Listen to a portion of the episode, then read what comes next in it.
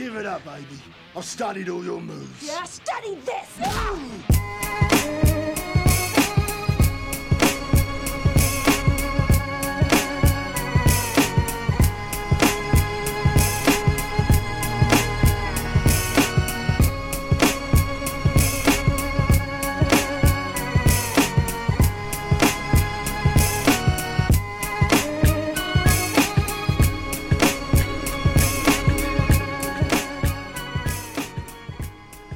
Good, everybody? Welcome to the Forbidden Technique podcast on the Fight Side Podcast Network with myself, your host, Silas Martin, my co host, as always, Christian Reynolds. Uh, today, we've got a UFC card to get into, but first, I guess just a quick recap of the one fight that we kind of actually previewed uh, for the weekend just gone. Glory Kickboxing had uh, a ridiculously long event where nobody got knocked out somehow. Had a bunch of good fights and violence and knockdowns and bangers and comebacks and masterclasses and, and, and zero finishes somehow. Uh, Petchpanomrung had a fantastic performance, defended his title. Uh, Tiffany Van Soest had a tepid performance. She probably lost, whatever. Uh, but Alistair Overeem, he fucking did it. He put the seal on the trilogy with Badr Hari and like we basically did no technical analysis on the fight and just said Alistair Overeem is going to win because that's what's right in the universe. And that's essentially what happened because uh, the Reem looked old. He was like pretty roided up again for his return to kickboxing and not having to deal with USADA again. But uh, it was funny, like having watched a bunch of Ubereem era uh, Reem fights, and you know his first fight with uh, Badr Hari, and seeing him just trying to do an impression of that at 42 years old. But uh, it was still a smart performance from Alistair Overeem. We know from Alistair Overeem, you don't have a combat sports career this long and decorated and get knocked out this many times without learning a thing or two. You know, he knew that to run this kind of southpaw outfighting thing that he had been doing in the UFC for a good while uh, was just not going to work against Badr Hari. He knew that he beat Badr Hari when when he bullied him and pushed him back and put him out of position to land like big shifting hooks and stuff like this. So he he, he kind of just did that again and like got his ass beat early. Should have just, I mean, should have had an easy 10-8 in the second round, but the refs were giving Badr every inch and didn't call a knockdown where he like like got badly hurt and touched his glove to the ground. Uh, then in the third round, he got like absolutely splattered. First time he got dropped, probably uh, shouldn't have even made the count, but again, the ref gave him a ridiculously long count. Yeah, it was it, it was a stupid fight, but it, it was it was amazing. I loved it. Yeah, and Overeem looked old with like 15 O's, but he also looked jacked with like 30 J's. Like he he, he looked near o- Ubereem status. I, I, I appreciate uh really jacked old Ubereem a lot. I, I, I, can, I can't believe we're getting another phase of, of Alistair Overeem. Yeah, like have him fight Rico Verhoeven, and I'm I'm cool with that. It's gonna be a fun fight. I mean, like realistically, Rico Verhoeven should be able to like easily win. He should be able to, but he really might not. And we got Ubereem. Ubereem, uh, Alistair Overeem is like a very smart person, genuinely. Uh, hearing him in interviews is the strangest thing because normally when you think of someone that's been knocked out uh, 55 times, you assume, and also I don't even need to exaggerate. I can just say how many times he's been knocked out, and it sounds like an exaggeration. He's been knocked out like 17 times, and he's still coherent, like completely. He's, if anything, the most coherent he's ever been. He's coherent. He's charming. He can easily remember fun anecdotes about uh, legends he trained with like 15 years ago. He seamlessly flows between English and Dutch, like speaking uh, to his family. It's it's remarkable. it just doesn't get everyone the same. He has things to say all the time. Like he always is very insightful in regards to talking to his opponent. He seems to not really hold any grudges anymore. Like he's just a very well emotionally healed person. which is not something that I typically get to say about an MMA fighter or a, a combat sports athlete in general. It's just uh, it's very a stark contrast watching his career and then hearing him talk because he is a, a smart fighter definitely, but he's normally not as smart of a fighter as he is an actual person. But this fight kind of it, went against that because he looked very smart.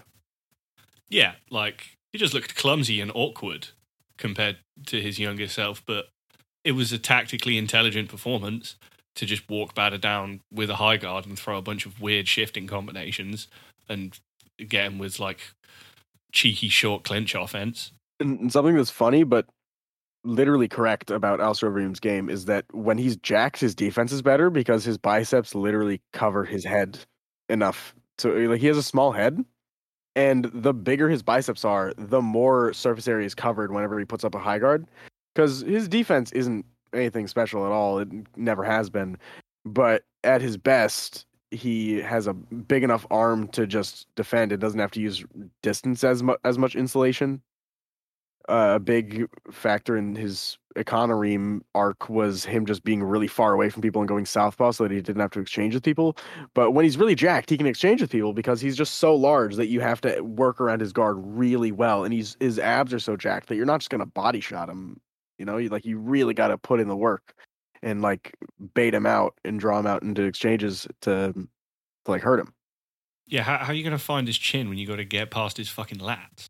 Yeah, and he has a small head, at least relative to his body. I don't know how small his head actually is, but like relative to the rest of his body, whenever he's super jacked, it does not look like it belongs on his body. So, kind of a superpower in that way.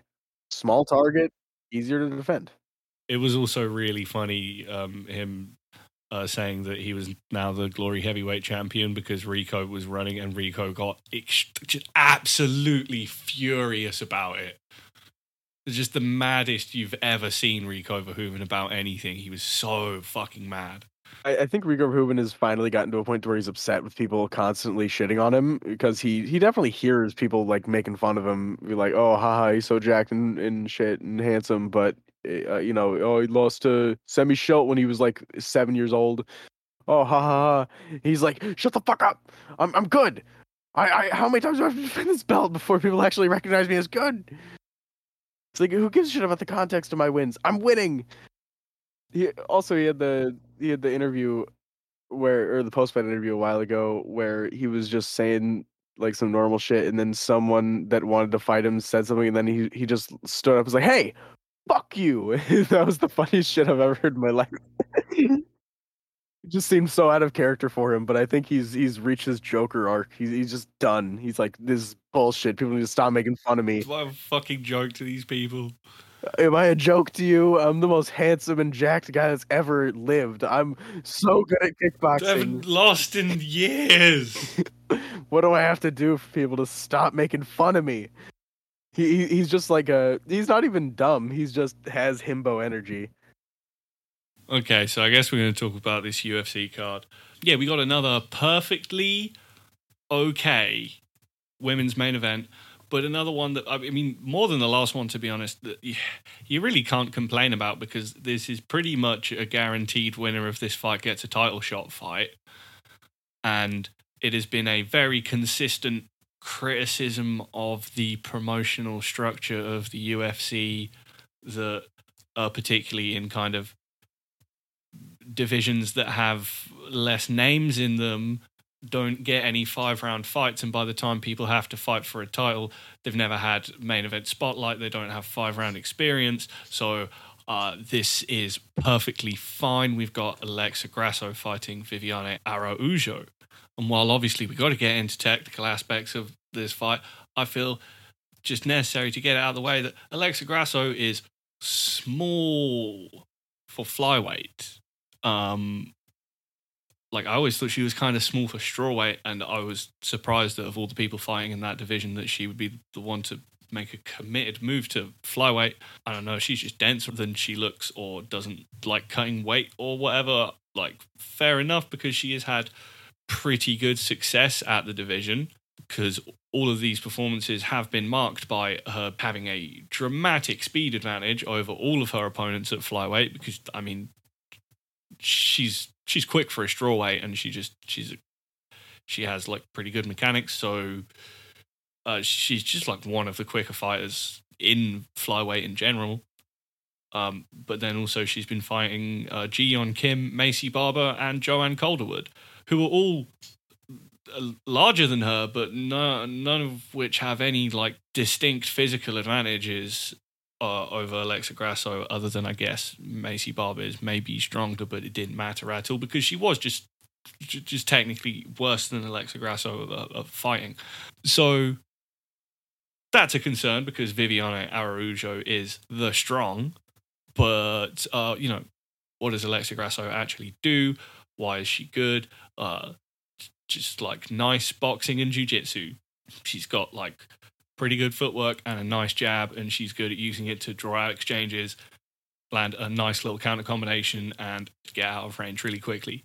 Uh, she just like doesn't hit hard though. Uh, she throws with intent and has like yeah decent mechanics and placement and timing and throws in combination, and she just very rarely like noticeably hurts her opponent. Just she's got really nice jiu-jitsu. She's good at taking the back. She's really like good about getting sweeps. Like she just, she won't really hang around on bottom and just try stupid shit. Like all of her guard game is like it is based around getting sweeps and like working to top position. Um, like there's a really nice sequence in the Maycee Barber fight where she uh, gets taken down, and as soon as she's in guard, like goes triangle, switches that to an armbar, uses that to uh, roll over like directly into side control and passes into an arm triangle, then uses that to take the back as uh, Barber tries to turn out of that. So, uh, and then uh, Viviane Araujo just really big and strong. Uh, mostly just like a really tight top position grappler. She's got really nice passing. She just, I think she just has an issue that because she is just pretty physically imposing, she just muscles everything like more than she needs to, and just throws everything really hard, but like kind of pushes her punches and just like doesn't throw very fast, and just kind of, throws one at a time. It's all just big left hooks and stuff, and it, it's kind of it's kind of a lot of the same stuff like with her takedowns, and she tends to tends to become a bit of a victim of, of her own pace. And you know, we've seen you know someone you know with reach, but also a lot less physically imposing. In Katlyn Chookagian can just be able to like uh just keep her feet moving and just work volume from range and like be just a solid enough grappler to be able to d- deny any real extended success. So, know. What do you think of this fight, Christian?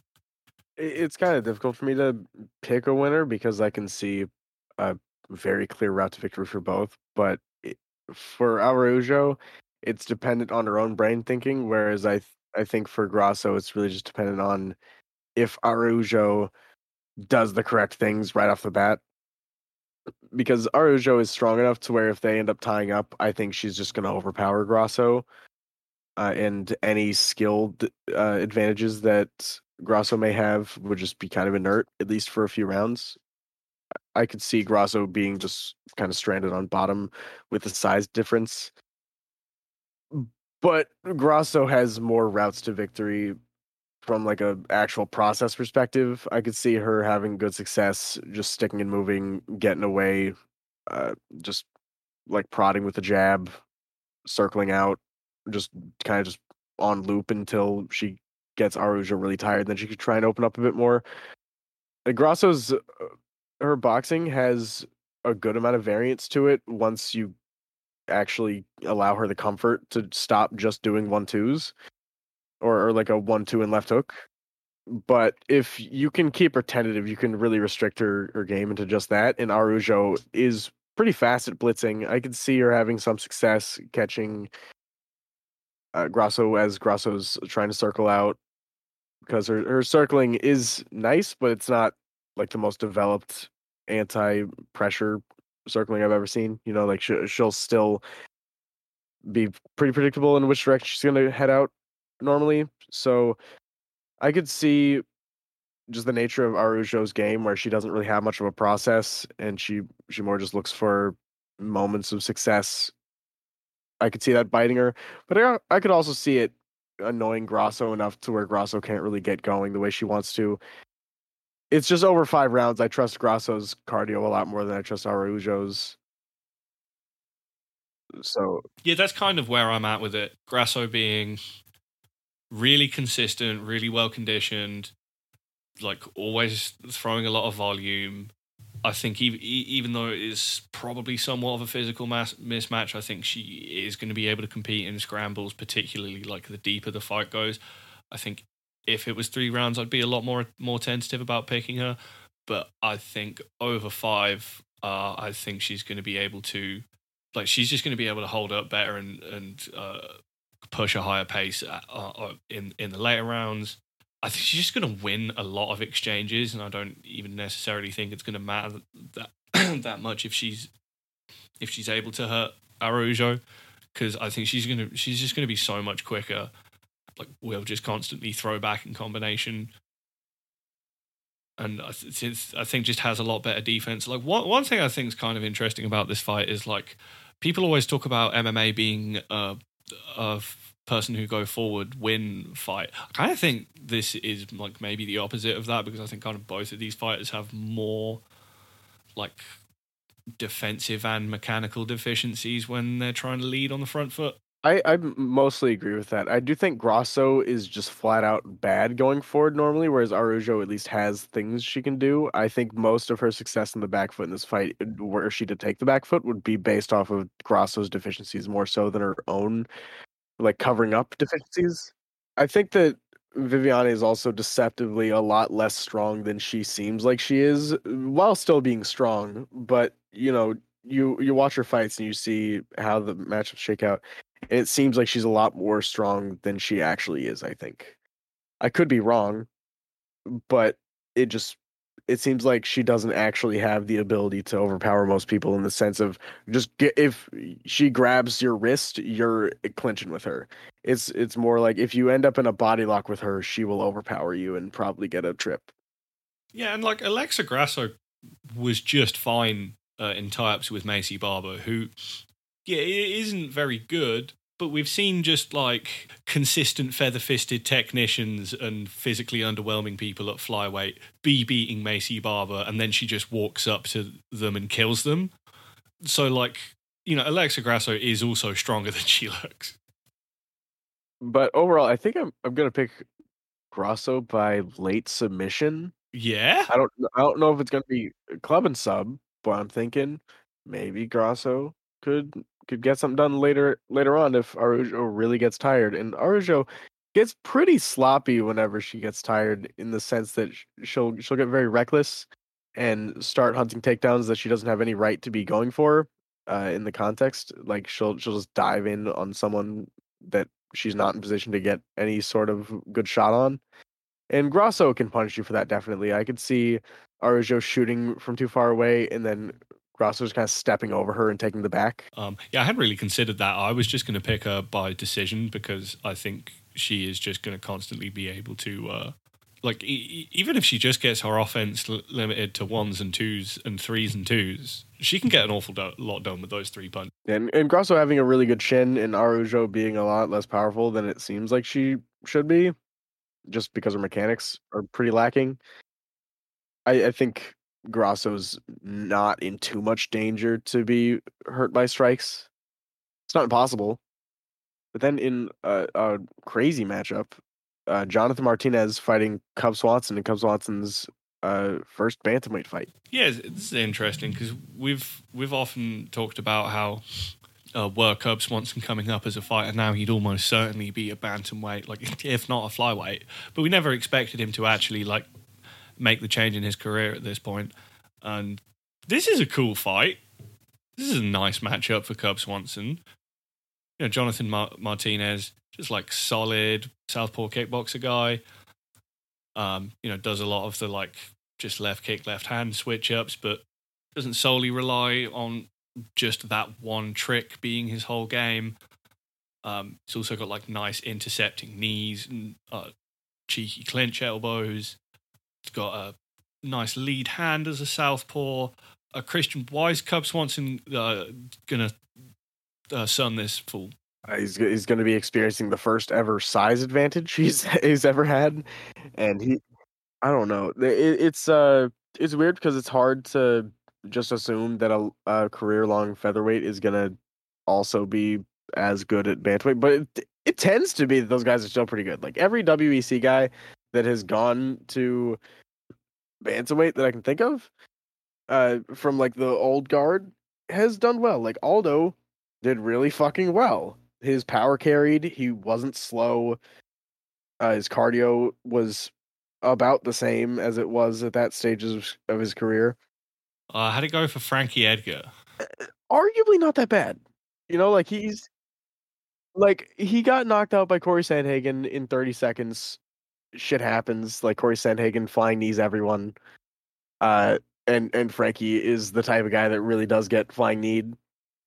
Then Chito Vera, he made it two rounds with Chito Vera, like or he made it into the third round. Yeah, like that. That's still not nothing. Chito Vera is a really fucking good finisher, and he's he's hard to beat. And a lot of people don't think he beat Pedro Munhoz, but he did. Well, so you know, yeah. No one that watched the fight thinks that Pedro Munhoz lost. Yeah, it's on his record though. Uh, I, I do think uh, Frankie being shot was like he was so much more shot than Cub was. Yeah, he was al- he was already shot. Yeah. Yeah, but like Cub Swanson, he's past it, but he's not shot. Like he still has dynamic ability. He still fights like himself. Uh, how past it even is he physically? Because like every time I watch a Cub Swanson fight, I'm just I'm I'm still just like, oh yeah, he he always like could have just been really tentative against a guy who was seven feet tall and then just gotten body kicked once and finished. Like, and it, it's that, not like his chin is is degrading. Like, unless his chin is just bad at bantamweight, I kind of think it's a layup matchup because it's a, a southpaw that has a pretty rote move set, and Cub thrives in that type of weird matchup. Yeah, Cub's still fast. There's not going to be a takedown threat. Um, he might like he might just get like Edson Barboza syndrome and just suddenly be a fucking huge puncher at bantamweight. Honestly, wouldn't surprise me because he's always been a respectable hitter. But like he, he, you know, he's been a he, you know, he's a speed athlete at featherweight, but he, like he could just have fucking heavy hands at 135. Yeah, and Cubs has great judo throws. I could see him uh, like overthrowing something into landing in a clinch exchange and then just hip tossing Martinez. Like I don't think he's gonna have that much success on the ground, uh, like aside from just landing the throw and then them back on the feet. But I could see Cub actually kind of imposing his size eh, with a grappling performance in this fight to to some degree, even though he, I think he's probably gonna try and keep it on the feet. Like Martinez is very good at range, but I don't think he's gonna be able to shut down what Cub wants to do when it comes to Cubs entering because Cub has really uh, not nice entries, but they're cool. Like his entries are are very he's very creative. Yeah, like technically abstract. One could describe them as they're they're functional and they work, and like you can see the like the sense they make, but it's just very awkward looking. Yeah, and um, but and, and just like seeing Jonathan Martinez uh have a lot of success early, just kind of doing his moves against Davy Grant, and then kind of running out of moves and uh, getting knocked out because Davy Grant did a bunch of like crazy blitzes and weird kicks from far away. I'm just like, well, your Cub, Cub Swans can just do that, but better, right? Yeah, where I land on the matchup is that if Cub Swanson doesn't look massively depleted being at bantamweight, I think he's going to put on a performance. I don't think there's any real reason for to expect him to, and I'm not like like often often it's like a worrying sign when people move down in weight, but like Cub's coming off of an okay run, and he's small.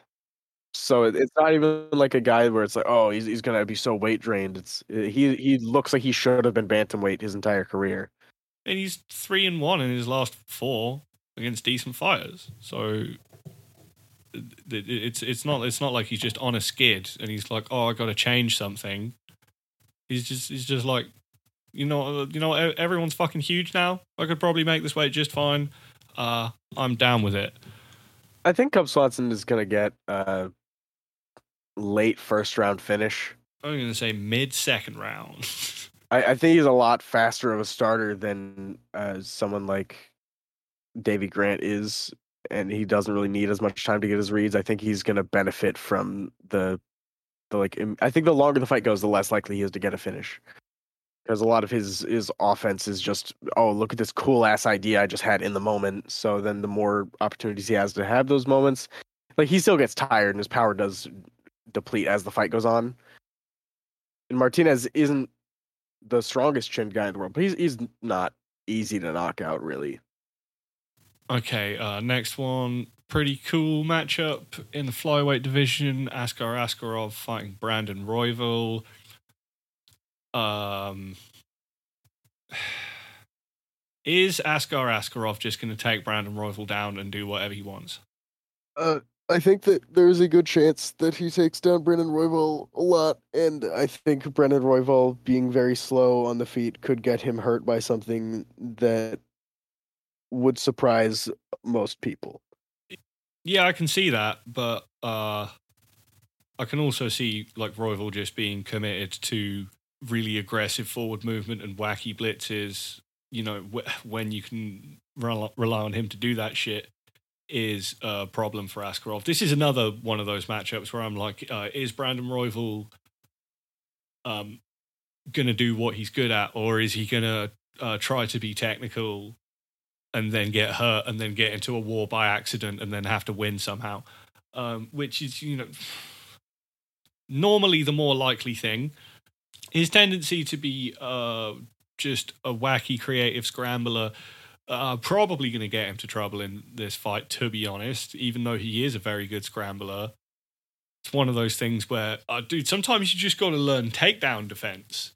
And I think part of the reason that Kai Kara-France was like such a bad matchup for Askar Askarov is because he actually just defends takedowns. He's like, no, I don't want to fucking do this grappling stuff won't be having any of that. Whereas most flyweights will be like, I'll do a Granby roll into a leg entanglement and take the back off of that. And Askar Askarov's just like, nah, just gonna just gonna stay tight on top.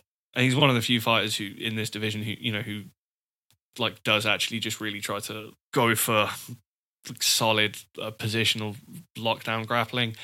But also, like his defense isn't that good, and he has like liabilities on the back foot when people really go after him. So uh, uh, I don't know. Yeah, it's a weird one. Like the fan me wants to say that Royval is gonna win because uh, the good guy always finds a way, but the realist in me is also like, I don't know, Askar Askarov's pretty good. He, he's he's like strong, and Royval is not strong, and Royval is explicitly very slow. So I could just see him kind of losing a couple early exchanges, and then it leading to him getting less getting more tentative on the feet than you'd hope for him, and then getting taken down once and then just held down for the rest of the round, or in a, a bunch of crazy scrambles where Askar Askarov he he gets tired, but he doesn't like get tired, get tired. You know, like I've seen Royval actually gas or, or at least run out of ideas and then be submitted by Pantoja. Well, Askar Askarov is just very hard to finish. Royval is very hard to finish, but he's just had so much wear and tear in his career and he has we've seen him be finished before. Yeah. Um.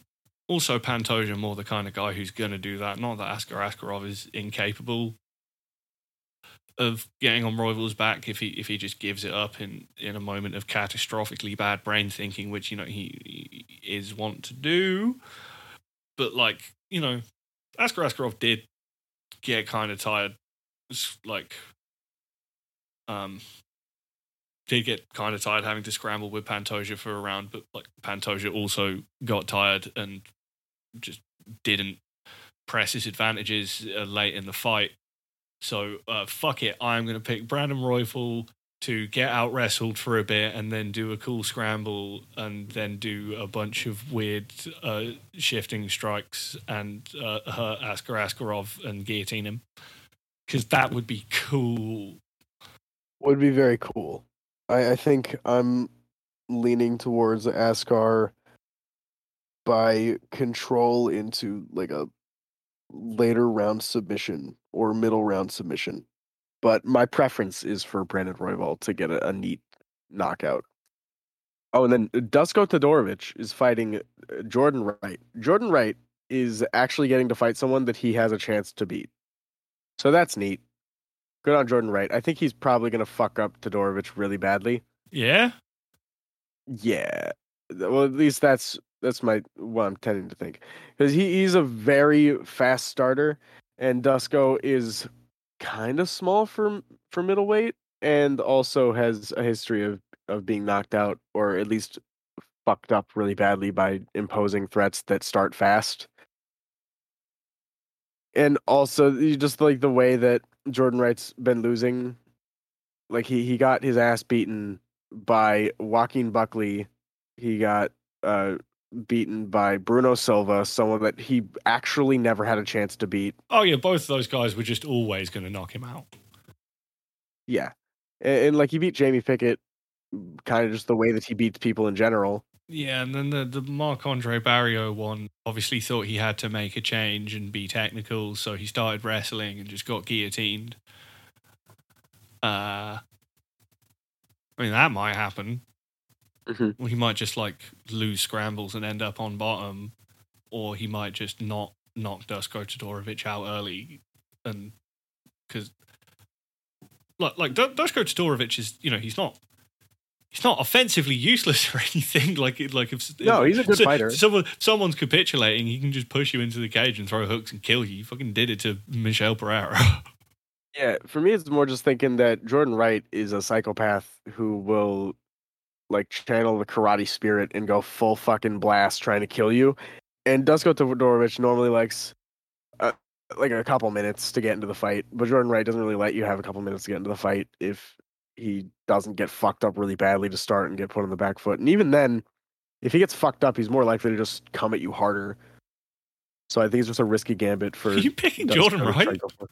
Yeah, I'm picking Jordan Wright by knockout. Okay, I'm gonna pick Dusko Todorovic Okay. by being consistent. Yeah, I, I saw the matchup and was instantly like, oh, Jordan Wright's gonna fucking kill him. yeah.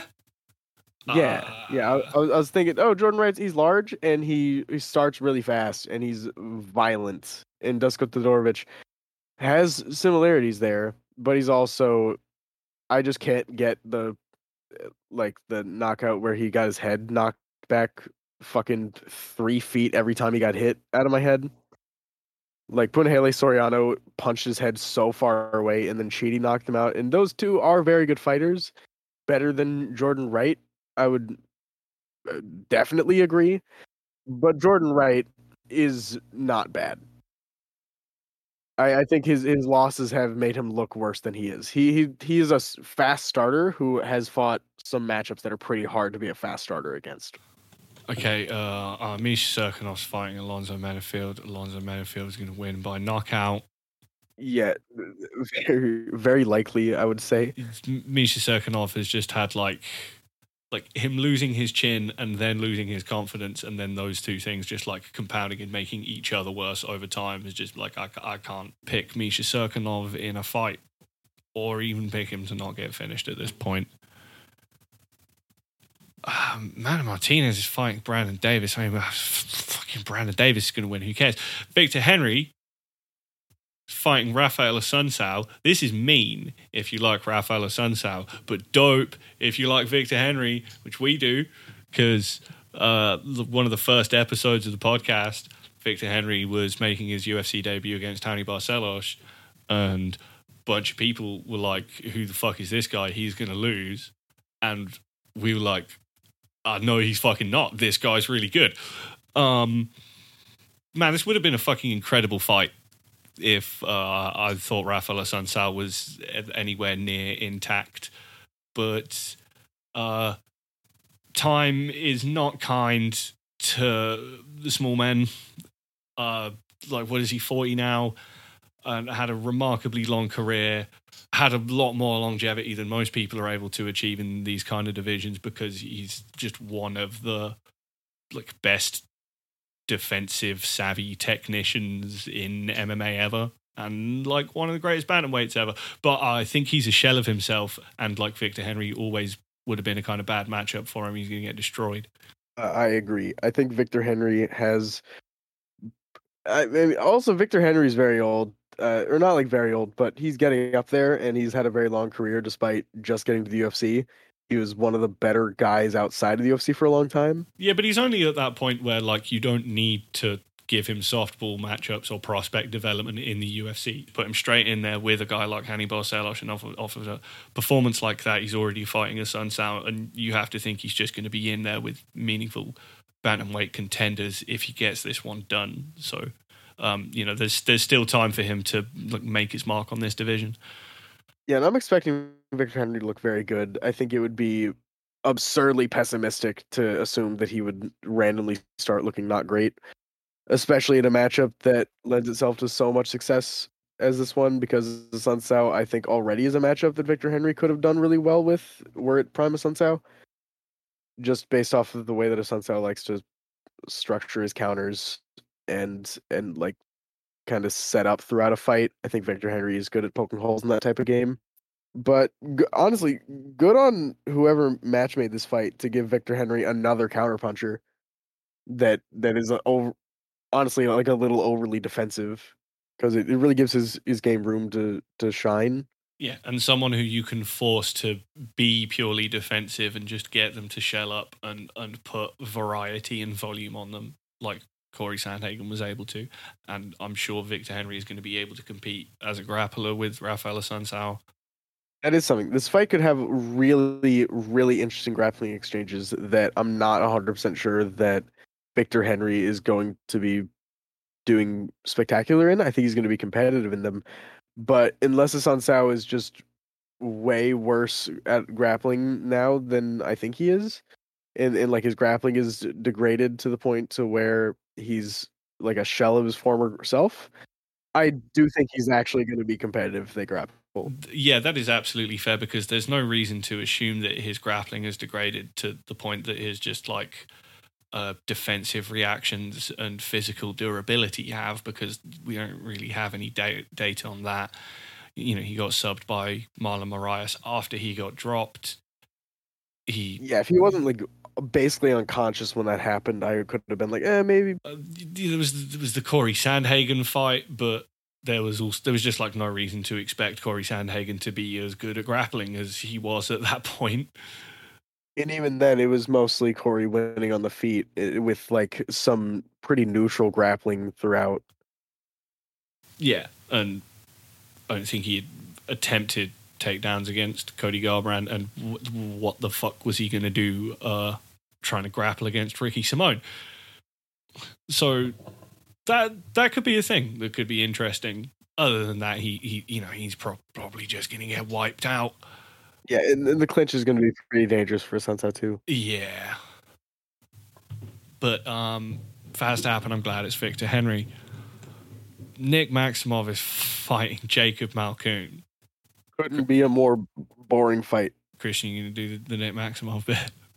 No, I'm waiting to see if he upgrades himself to like Dick average. Dick medium.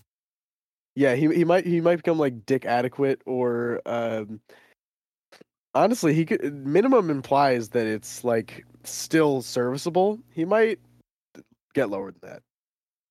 I'm gonna pick Jacob Malkoun because Jacob Malkoun is like just uh tries really hard and has a degree of strategic adaptability and is definitely a way better striker than Nick Maximov. He's just he spent too much time around Rob Whittaker. Kind of got robbed by um, Brendan Allen. That is fair. Yeah, I think I'm gonna pick Jacob Malkoun too. Uh, but I don't know. Nick Maximov has room in the matchup. Probably, they're both pretty inexperienced. He, he he's probably going to be like larger than Jacob Malkoun, but that's not been an issue for Malkoun in most of his fights, really. Um, probably the last fight that uh, Bez uh, mentioned Tatsuro Taira is fighting CJ Vergara. It's pretty cool.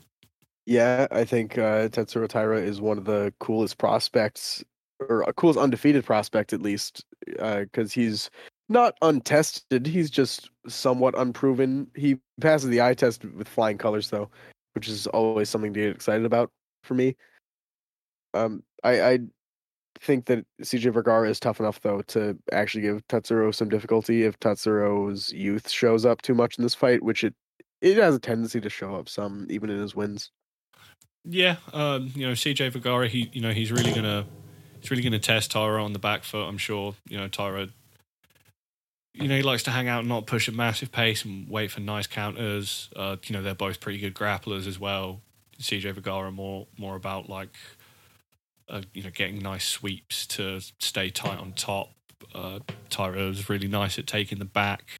Uh, and the other three fights on the card that we're not going to talk about very much uh, Joanderson Brito versus Luke, Lucas Alexander. Uh, it should be at least enjoyable. And then Sam Hughes versus Piera Rodriguez. I mean, Sam Hughes is all right, and Piera Rodriguez is an undefeated prospect. So they're probably trying to set up uh, Sam Hughes to get beaten, but Sam Hughes is not that easy to beat. But then the matchup I actually want to talk about a little bit, and by talk about I mean give any context to, is Pete Rodriguez versus Mike Jackson. Just because it's weird, it's two guys that have incredibly little experience in the No. I mean it makes sense in terms of matchmaking. Like who else are these guys supposed to fight in the UFC? Well, I, I think it makes sense in theory, and then you look at uh, Pete Rodriguez, and he's actually like a fighter who's just inexperienced, whereas Mike Jackson is like one in one.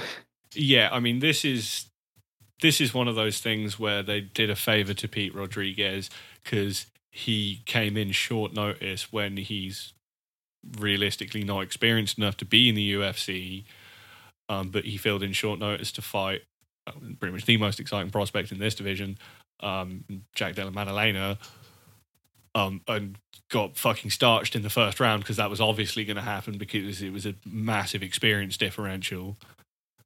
Uh, so they're like, oh, you can fight Mike Jackson. Like I know Pete Rodriguez is like actually a fighter, but who who the fuck is Mike Jackson supposed to fight? I don't know. I think that he's actually competent enough to where you could give him someone that's just a striker, and it would be a reasonable enough test to let him come along more. Because I have absolutely no idea where his grappling is at. But Mike Jackson is not going to test that at all uh, like Mike Jackson, you look at his record, he has one win and it's by eye gouge.